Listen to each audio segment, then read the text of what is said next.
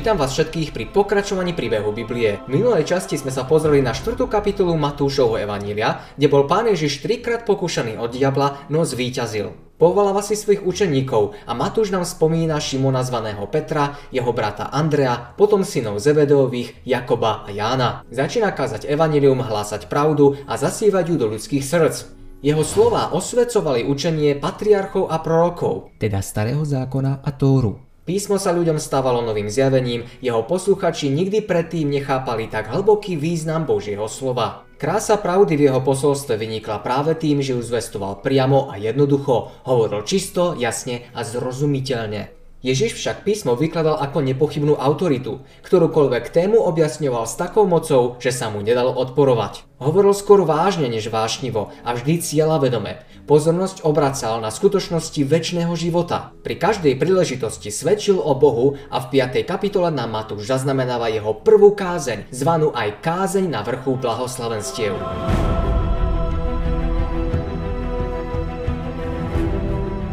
A vidiac tie zástupy vyšiel na vrch a keď sa posadil, pristúpili k nemu jeho učeníci a otvoriac svoje ústa, učil ich následovne.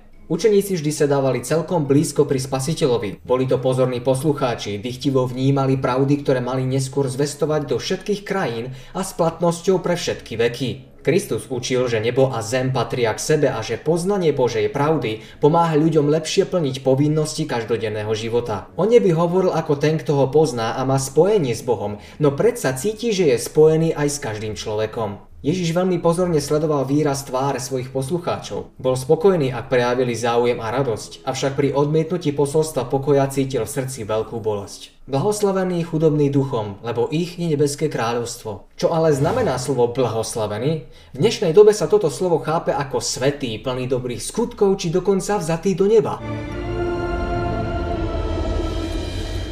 Poďme sa ale pozrieť do dostupných slovníkov, ktoré nám tento termín upresňujú a umožňujú vidieť správny výraz pre toto slovo v pôvodnom jazyku.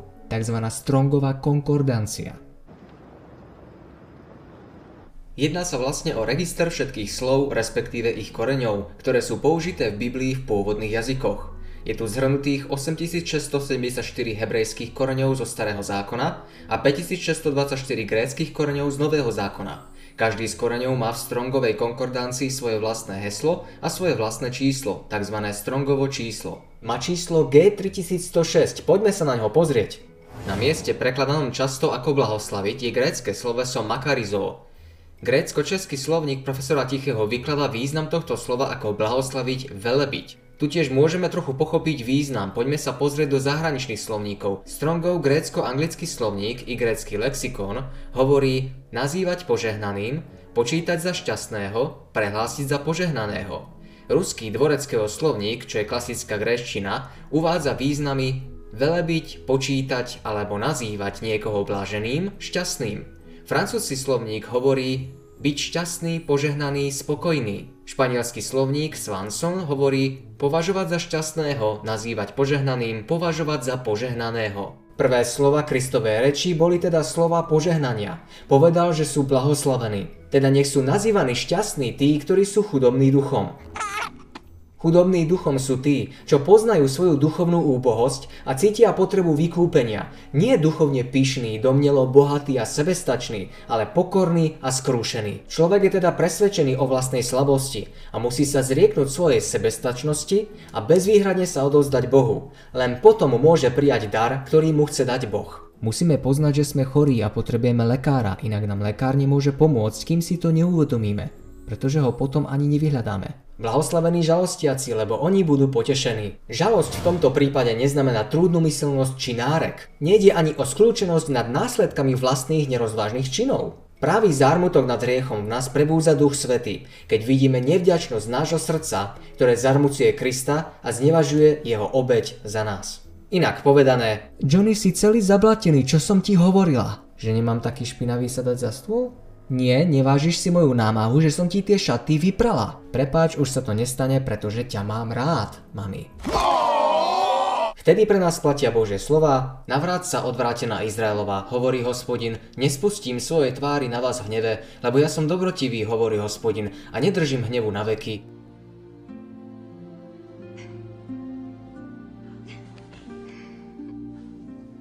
Blahoslavení tichí, lebo oni dedične obdržia zem. Ak sa Kristovi podobame pokorou, potom sa povzniesieme nad urážky, nevlúdnosť a rozmrzenosť každodenného života. Prestane nás to znepokojovať. Ide o seba ovládanie, kedy si v ponižujúcich a tiesnivých okolnostiach zachováme pokojného ducha.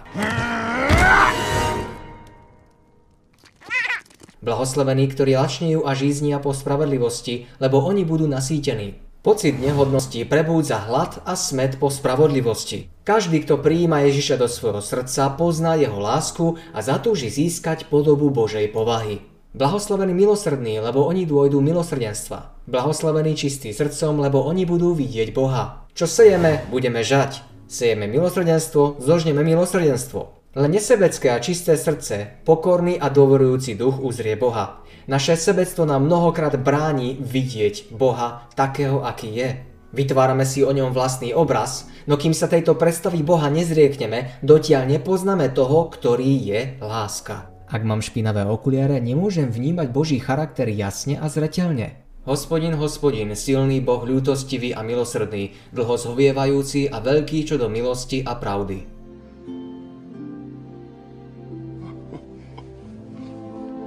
Blahoslavení, ktorí pôsobia pokoj, lebo oni sa budú volať synmi Božími. Nejedná sa o akýsi pokoj blahobytu, zabezpečenia a hojnosti. Tento pokoj pochádza z poznania Božej pravdy.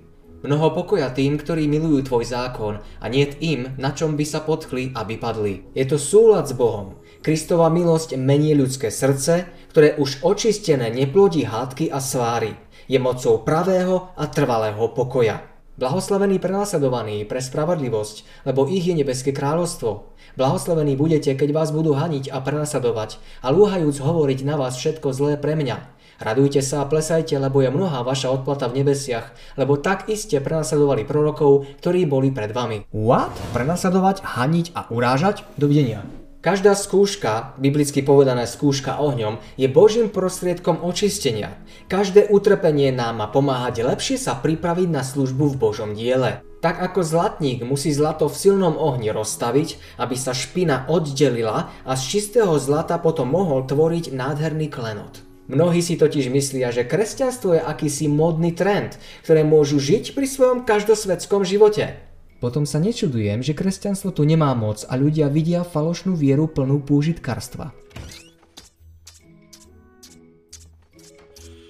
Biblia je plná výrokov o tom, čo sa deje, ak žijeme vierou celým srdcom. Ale aj všetkých, ktorí chcú pobožne žiť v Kristu Ježišovi, budú prenasledovať. Svet miluje hriech a nenávidí spravodlivosť. Preto nenávidel Ježiša. Jeho svetlo zaháňa tmu, ktorá prikrýva ich hriechy. Skúste ísť do temnej uličky, kde sa pácha všemožné zlo a zapáliť tam reflektor. Asi nebudú nadšení. Kto sa podvoluje vplyvu ducha, začína sa meniť a bojovať proti vlastnému ja. Kto však miluje hriech, bojuje proti pravde a jej obhajcom. Ten tvoj vzťah s Bohom, ako o ňom neustále hovoríš, to si až tak silno veriaci? Prepáč, ale ak miluješ tak slabo alebo silno? A premysli si dvakrát, čo na toto odpovieš, napríklad svojej manželke. Vy ste solou zeme. Keby sol stratila svoju slaň, čím sa osolí, na nič viacej sa nehodí, len aby bola von vyhodená a pošliapaná od ľudí. Marek hovorí, že túto soľ musí mať v sebe a ňou je Božia láska. Inak hovorí, neutekajte zo sveta, aby ste sa vyhli prenasledovaniu. Zostaňte medzi ľuďmi, aby vôňa Božej lásky bola ako soľ, ktorá zachováva svet pred znehodnotením. Soľ je totiž vážená pre svoje konzervačné vlastnosti. Ak máme túto soľ, tam, kde sme, konzervujeme tento hriech a bezbožnosť. Aj keď si to bezbožní ľudia neuvedomujú, mali by byť vďační za doterajšie požehnanie života práve v prítomnosti Božieho ľudu na svete ktorým tak pohrdajú a ktorí utláčajú. Keby sa totiž ľudia zbavili Božích služobníkov a Duch Svetý by opustil zem, svet by pod satanovou vládou prepadol úplnej záhube. Kde je Boh, keď ďalší študent strieľal po spolužiakoch? Ty to nevieš?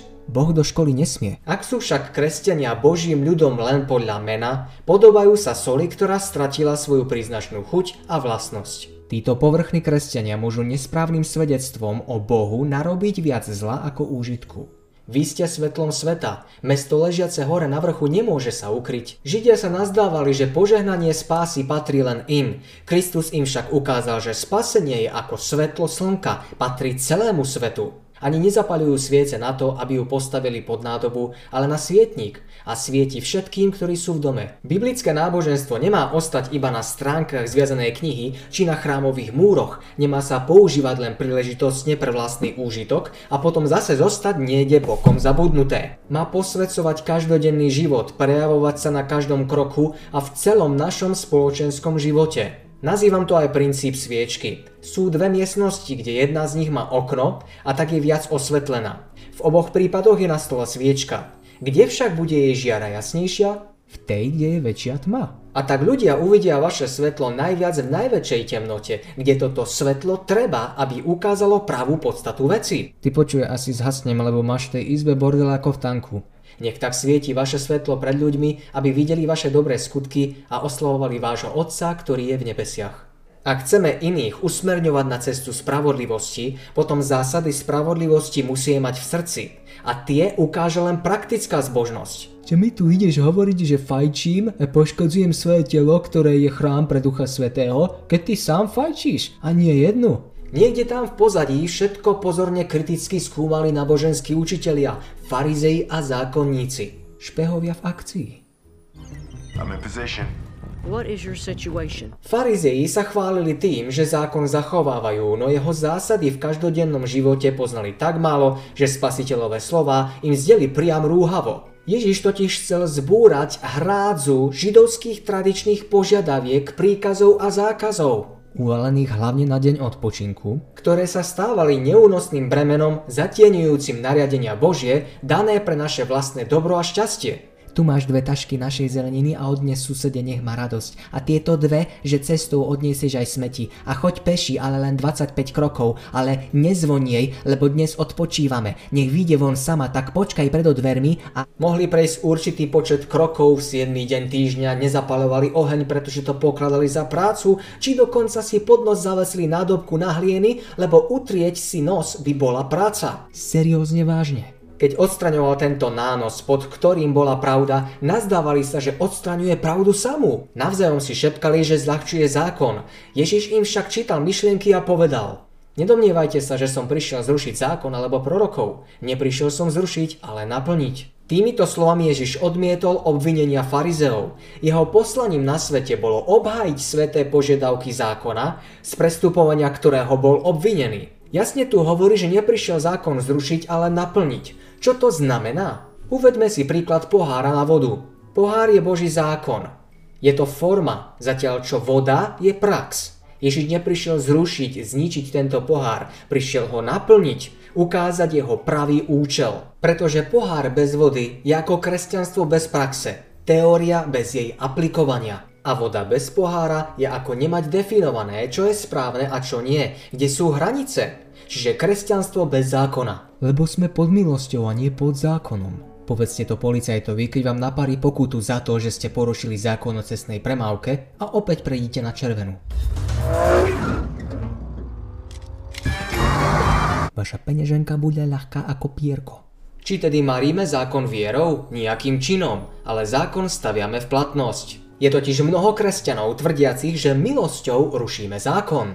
Ak sa nad vami policajt zmiluje a zaplatí za vás pokutu, nepoviete si, je som slobodný zákon a cestnej premávky, konečne môžem jazdiť ako chcem. Tejto tematike sa budem venovať trochu neskôr. Kristus teda prišiel svojim poslušným životom príkladne ukázať zmysel jeho príkazov. Neprišiel zrušiť, ale naplniť. Ukázať podstatu toho pohára, zákona, božích nariadení. Dať nám príklad žitia Božieho zákona v praxi, vysvetliť vzťah zákona k človeku. Boh chce, aby sme boli šťastní. Príkazy svojho zákona nám dal preto, aby sme poslušnosťou dosiahli radosť. Mami, ty mi nedovolíš piť s kamarátmi a šoferovať pri tom auto. Veď mám už 15. Neskôr si preberieme, že Božie príkazy vlastne príkazmi vôbec nie sú. Sú radami, pravidlami tejto cestnej premávky, kedy nám hovorí, nechoď po ľavej strane, lebo sa zrazíš s protiidúcim autom. Boh je tak krutý, že ma obmedzuje. Nemôžem si kresliť uprostred diálnice.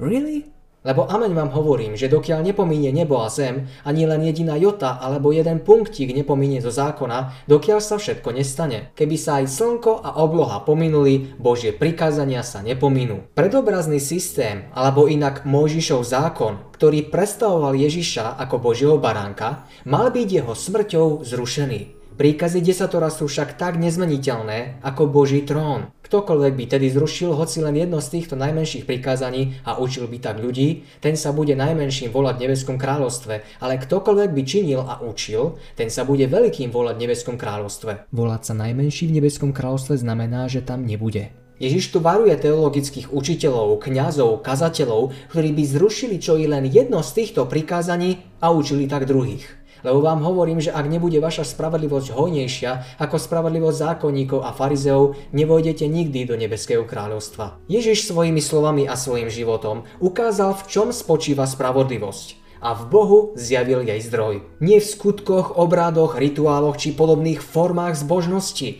Kresťanstvo nie je o nás, je o Bohu, o Kristovi. V 20. verši teda hovorí, ak budete konať prázdne skutky, no bez spojenia s Bohom, ak budete mať nádherné chrámy, no bez Božej prítomnosti, ak budete žiť ako kresťania bez Krista v srdci, ak ľudia vo vás nebudú vidieť lásku Boha a aplikovanie tejto lásky vo vašom živote, nevojdete do nebeského kráľovstva, lebo toto robia farizei a zákonníci a takáto spravodlivosť nestačí. Láska nerobí blížnemu zlého a tedy plnosťou zákona je láska. Naplnením funkcie pohára je dať doň vodu, aby sa z neho pilo. To znamená žiť Božou láskou, ktorou sa naplňa funkcia celého zákona. Nepokradneš? Pretože milujem svojho blížneho, tak ho neukradnem. Rabíni pokladali svoju spravodlivosť za vstupenku do neba. Ježiš ju však označil za nedostatočnú a neplatnú. To je ako pozlatiť si vlastný pohár a dať doň zeminu. Mnohí sa s istotou pokladajú za kresťanov len preto, že uznávajú určité teologické názory. Pravdu však neuviedli do každodenného života. Tejto pravde neverili ani ju nemilovali. Ľudia môžu vyznávať, že pravde veria, ale ak nie sú pod jej vplyvom úprimní, láskaví, trpezliví, zhovievaví, nesebecky zmýšľajúci, pravda sa stáva vyznávačovi kliatbou a jeho vplyvom aj zlorečenstvom pre svet. A ty si hovoríš kresťan a toto robíš? To kresťanom ani nechcem byť. Je to ako práve ten spam, ktorý sa hrá na doručenú poštu. Nebuďme pohárom bez vody, sviecou bez svetla, soľou bez chuti. Kristova láska, jeho život má byť zrkadlený v našom živote. On je vodou života, on je svetlom sveta, on je solou zeme. V ďalších veršoch čítame, ako sa vyjadruje k jednotlivým prikázaniam a vysvetľuje význam a hĺbku ich požiadaviek. Pán vysvetľuje tieto prikázanie a nielen, že ich ani o čiarku neoslabuje, ale poukazuje na dosah ich zásad a odhaluje osudný omyl Židov, ktorí sa spoliehali na svoju povrchnú okázalú poslušnosť. Ako sme si povedali, tým totiž chýbala pravá zbožnosť, ktorá by zušľachťovala ich život a bohoslužobné úkony tým pádom boli bezvýznamným obradom. Chod do kostola. Prečo? Lebo. What? Ak žijeme kresťanstvo a nechápame jeho význam, žijeme len prázdnu formu, buď z donútenia, či zo zvyku. Prázdny pohár. Ako hriešni ľudia sa môžeme stať spravodlivými len ak veríme v Boha a máme stále živé spojenie s ním. Tu nejde o vieru typu Viem, že Boh je. čo tam hore je. Mám pre vás novinku. Ty, že veríš, že je jeden Boh, dobre robíš. Aj démoni veria a trasú sa. Démoni, čiže padli anieli Boha, videli na rozdiel od nás a napriek tomu ich koniec bude v ohnivom jazere. Význam slova veriť totiž v hebrejskom zmýšľaní neznamená Veď verím, že nejaký Boh je. Znamená to následovať, počúvať, riadiť sa jeho slovami, prikázaniami, chodiť v jeho šlapajách. Si kresťan? Si kristovec? Nie si tu ako archaický nález, kedy sa ľudia na teba pozrú a povedia Pozri, on je kresťan. Ako vieš? Na ruke to má vytetované, vidíš? Si tu ako jeho následovník, chodiaci v jeho šlapajách, Ľudia majú na teba pozrieť a povedať si, chcem Boha poznať, ako zmenil teba, aj mňa nech zmení, túžim ho následovať. Ideálom kresťanskej povahy je podobnosť Kristovi. Ako bol syn človeka dokonalý vo svojom živote, podobne dokonalí majú byť aj jeho následovníci vo svojom živote. Počuli ste, že bolo povedané starým nezabiješ. A ktokoľvek by zabil, bude vinný, aby bol vydaný moci súdu. Ale ja vám hovorím, že každý, kto sa hnevá na svojho brata bez príčiny, bude vinný, aby bol vydaný moci súdu. A ktokoľvek by povedal svojmu bratovi ráka, bude vinný, aby bol vydaný moci vysokej rady. A ktokoľvek by povedal blázon, bude vinný, aby bol uvrhnutý do ohnivého pekla. Ráka znamená hlúpák alebo sprostý, bola to židovská opovažlivá nadávka a slovo blázon sa prekladá ako bezbožník, čo znamená najhrubšie židovské náboženské odsúdenie. Vražda sa teda začína v mysli. Prv myšlienka, potom skutok. Kto v srdci zanecháva miesto odsudzovaniu alebo nenávisti, zachádza na cestu vraha. A ako pokračuje ďalej, aj jeho prinášané obete sú pred hospodinom ohavnosťou. Teda keby si doniesol svoj dar na oltár a tam by si sa rozpamätal, že tvoj brat má niečo proti tebe, nechaj tam svoj dar pred oltárom a idi. Najprv sa zmier so svojím bratom a potom prídi a obetuj svoj dar. Slovo brat tu neznamená iba rodinný príslušník, ale aj príslušník tzv. duchovnej rodiny. Brat a sestra v Kristovi, teda ako veriaci sme jedna rodina a sme Božími deťmi. Teda keď slúžiš Bohu, ale cítiš nenávisť, zlobu, či máš v srdci nezmierenie sa s niekým, Boh ťa žiada, aby si sa všemožne snažil o nápravu a súlad. Buď dobre zmýšľajúci a zmier sa rýchlo so svojím protivníkom, dokiaľ si s ním na ceste, aby ťa snad nevydal protivník sudcovi a sudca by ťa vydal hajdúchovi a uvrhli by ťa do žalára. Amen ti hovorím, že nevídeš odtiaľ, dokiaľ nezaplatíš aj posledného haliera. Príklad. Pohádaš sa so susedom, nezmieríš sa s ním, kým vieš. Sused sa odsťahuje a o pár rokov ideš stavať dom. Potrebuješ povolenie od stavebného úradu a tam zistíš, že tvoj sused sa stal riaditeľom. A máš po chlebe. Nemyslím si, že bude tak jednoduché ten dom postaviť v tomto prípade. Chápeme? Počuli ste, že bolo povedané starým nesudzoložíš, ale ja vám hovorím, že každý, kto by pozrel na ženu s myšlienkou požiadať ju, už aj sudzoložil s ňou vo svojom srdci. Pán Ježiš objasňuje, že Boží zákon možno prestúpiť aj zlou myšlienkou alebo nečistým pohľadom. Ktokoľvek sa dopúšťa sebe menšej nespravodlivosti, prestupuje zákon a hreší. Všimnite si, že Boží zákon zasahuje aj fantáziu. Nesprávne vedená myseľ plodí nesprávne myšlienky a tie nesprávne skutky. Rada pre mužov. Ženskú krásu sa dá obdivovať ako krásu rozkvitutého kvetu, no vždy musí mať svoje hranice. Muž je mužom práve tým, že sa dokáže ovládnuť po každej stránke a práve tak je aj oporou pre svoju ženu. A je to pre ne aj príťažlivé.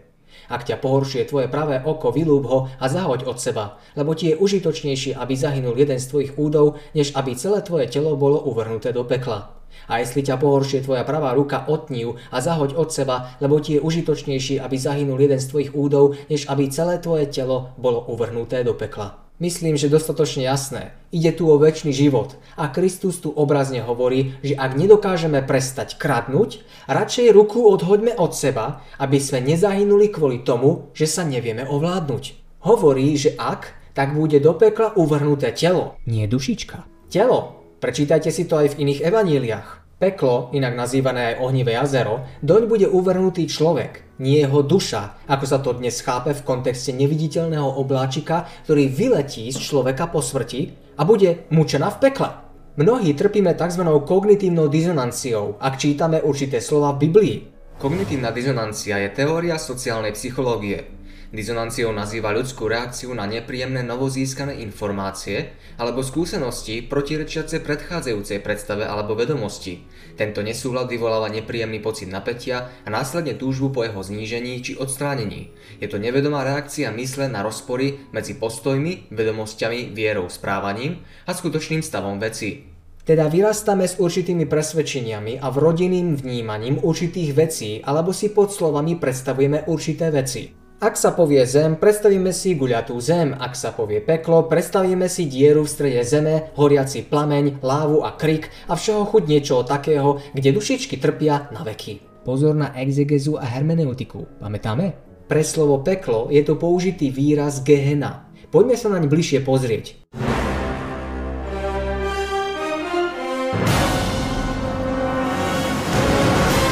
Gehena je slovo, ktoré hovorí o budúcom súde ohňom. Výraz Gehena má veľmi zaujímavú históriu, ktorá siaha ďaleko späť do starého zákona.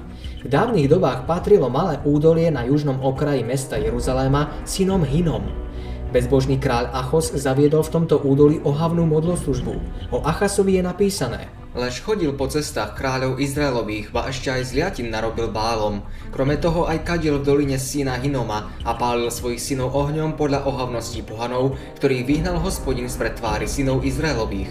Rovnako zle konal aj král Manases. A on sám dal previesť svojich synov cez oheň v údoli syna Hinoma a planetáril, veštil a čaril a nadovážil si duchárov a vedomcov, robiac mnoho takého, čo je zlé v očiach hospodinových, aby ho popudzoval.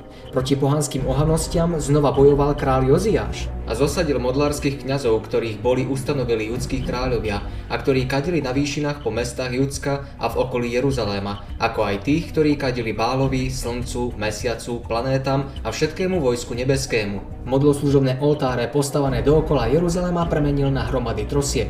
V údolí Hinom sa potom niekoľko storočí pálili jeruzalemské odpadky. Ohňu sa tu dávali aj mŕtvoli zločincov. Vodne v noci tu stúpal dym k oblohe viditeľný z Jeruzaléma. A toto údolie Gehinom, údolie Hinom, dalo potom meno Gehena, miestu, kde dostanú bezbožní v ohni svoj trest. Údolie Hinom, ležiace za mestom Jeruzalémom, bolo zvolené ako symbol budúceho miesta trestu. To nás vedie k poznaniu, že tým Biblia myslí oheň, ktorý zapáli na zemi po tisícká rokov Boh, aby potrestal bezbožných, skriesených k súdu. A vyšli na šír zeme a obklúčili tábor svetých, i to milované mesto, ale zostúpil oheň od Boha z neba a strávil ich. Výrazom Gehena, pojem, ktorý je obyčajne prekladaný ako peklo, pekelný oheň, zatratenie, väčšie zatratenie, rozumie Biblia tento súd ohňom. Je to druhá smrť, z ktorej už nebude vzkriesenia. S tým sa spája už aj spomínaný pojem neuhasiteľný oheň, pamätáte? To znamená oheň, ktorý nemôže nikto uhasiť, kým to, čo požiera, nezhorí do posledného kúsku. Nestane sa teda, že... Hu, ty brďo, uhasil som to. Už som sa bál, že celý zhorím. Teda byť hodený do Geheny znamená byť na konci sveta uvrhnutý do ohnivého jazera, kde zahynie Lucifer, jeho padlí anieli a každý, kto sa nechce vzdať hriechu a teda musí byť zničený spolu s ním. Zhorí ako tie tela zločincov či odpadky Jeruzaléma až na popol a neostane po nich nič a pošliapate bezbožných, lebo budú popolom pod vašimi nohami toho dňa, ktorý ja učiním, hovorí hospodin zástupov. O Luciferovi je taktiež písané, a preto vyvediem oheň sprostred teba, ten ťa strávi a obrátim ťa na popol na zemi pred očami všetkých tých, ktorí ťa videli. A sme o niečo múdrejší.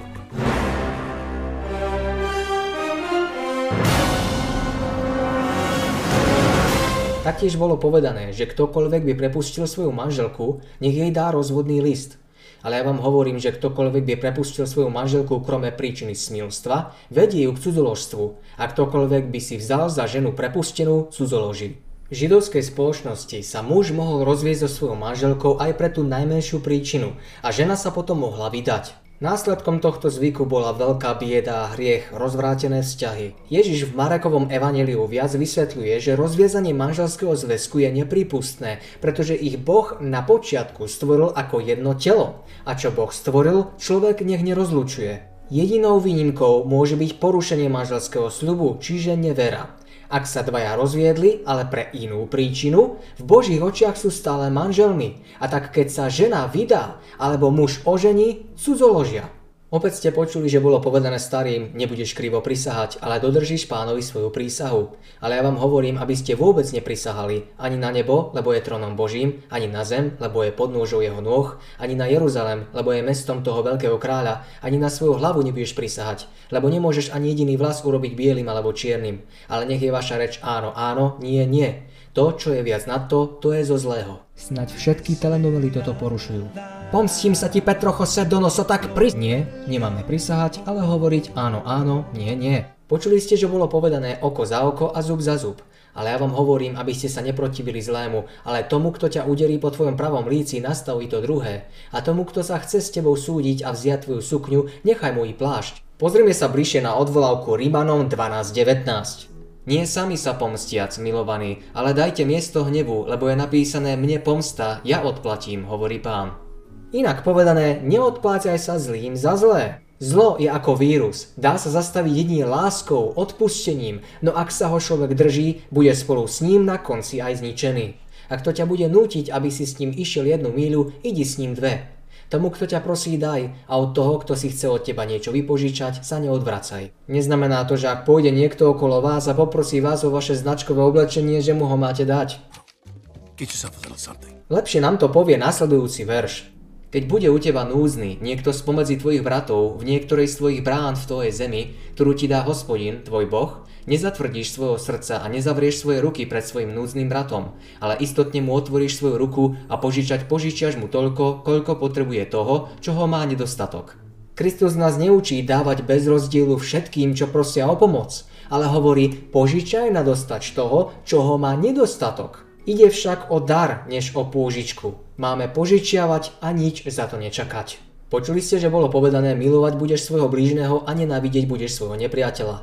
Ale ja vám hovorím, milujte svojich nepriateľov, dobrorečte tým, ktorí vás preklínajú, čínte dobre tým, ktorí vás nenávidia a modlite sa za tých, ktorí vás potupujú a prenasledujú, aby ste boli synmi svojho Otca, ktorý je v nebesiach, lebo svojmu slncu velí vychádzať na zlých aj na dobrých a dáva dáž na spravedlivých aj na nespravedlivých. Boh požehnáva všetkých, On je dobrý aj k nevďačným a zlým. Nabáda nás, aby sme mu boli podobní. Upriamuj aj na logický fakt, že, lebo keby ste milovali iba tých, ktorí vás milujú, akú odplatu máte, či jazda nečinia toho istého aj publikáni, Publikáni boli vyberači daní v rímskych provinciách, dosť nenávidení pre svoje vydieračstvo. A keby ste boli pozdravovali iba svojich bratov, čo zvláštneho činíte? Či jazda nečinia toho istého i pohania?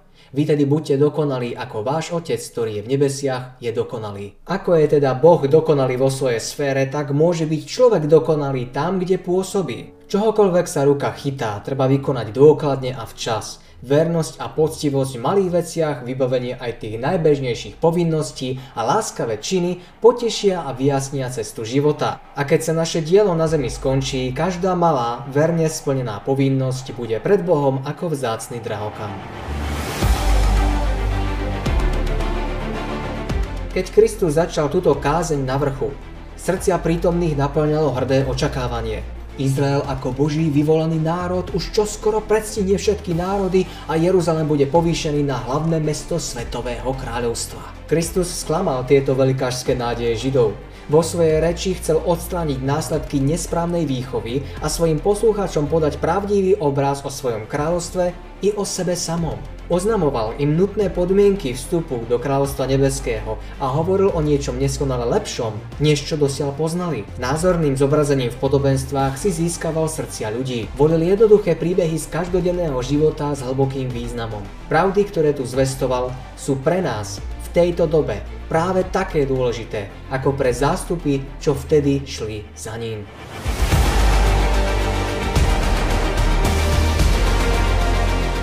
Ak bolo pre vás video užitočné, odberajte tento kanál, odporúčajte a zdieľajte s inými. Kto by mal záujem na stránke v kolónke informácie, nájdete štúdium biblických lekcií na stiahnutie. Do komentárov mi v dnešnej časti napíšte vaše otázky k tejto tématike a neskôr si ich zodpovieme. Pre viac informácií navštívte našu stránku. Nech vás Boh sprevádza.